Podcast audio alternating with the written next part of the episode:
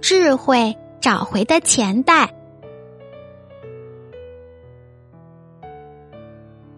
很早以前，有个犹太商人来到一个市镇做生意。这个人是个做生意的好手，早就打听到几天之后有特别便宜的商品出售，于是留在那里等待大减价的那一天。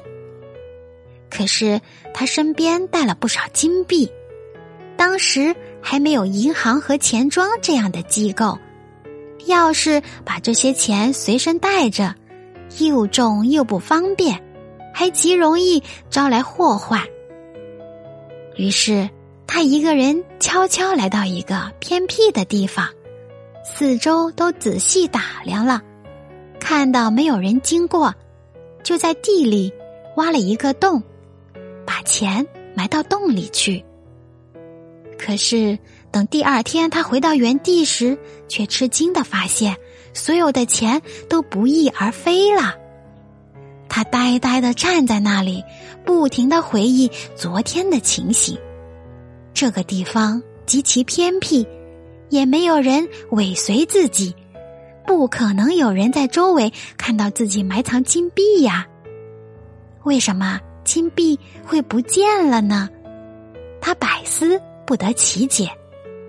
就在这时，他无意中一抬头，发现远处有一间房子。房子的墙上有个洞，正好就对着他埋钱的地方。他突然醒悟，会不会是住在这房子里的人，正好从墙洞里看到自己埋钱的经过，然后趁自己走后把钱都挖走了呢？可是，如果事实真是这样，要怎样才能把钱要回来呢？这个商人思考了很久，打定了主意，来到屋前，拜见了这家的户主，客气的问道：“您住在城市里，头脑一定灵活。现在我有一件事要请教，不知能不能帮忙解惑？”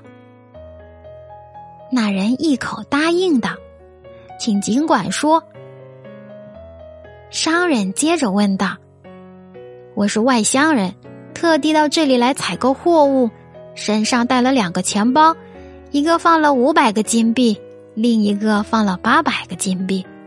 我已经把小钱包悄悄埋在没人知道的地方了。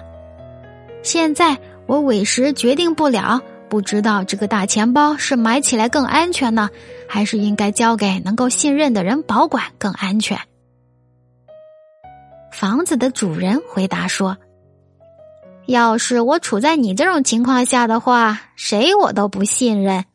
也许我会把大钱包和小钱包都埋在那个安全的地方。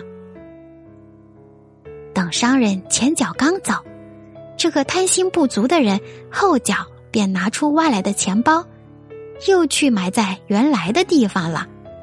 可他不知道，商人就在不远处守着，只待他抬脚一走。商人便立刻赶了过来，挖起钱包，于是这五百个金币一个不少的回到了他的手里。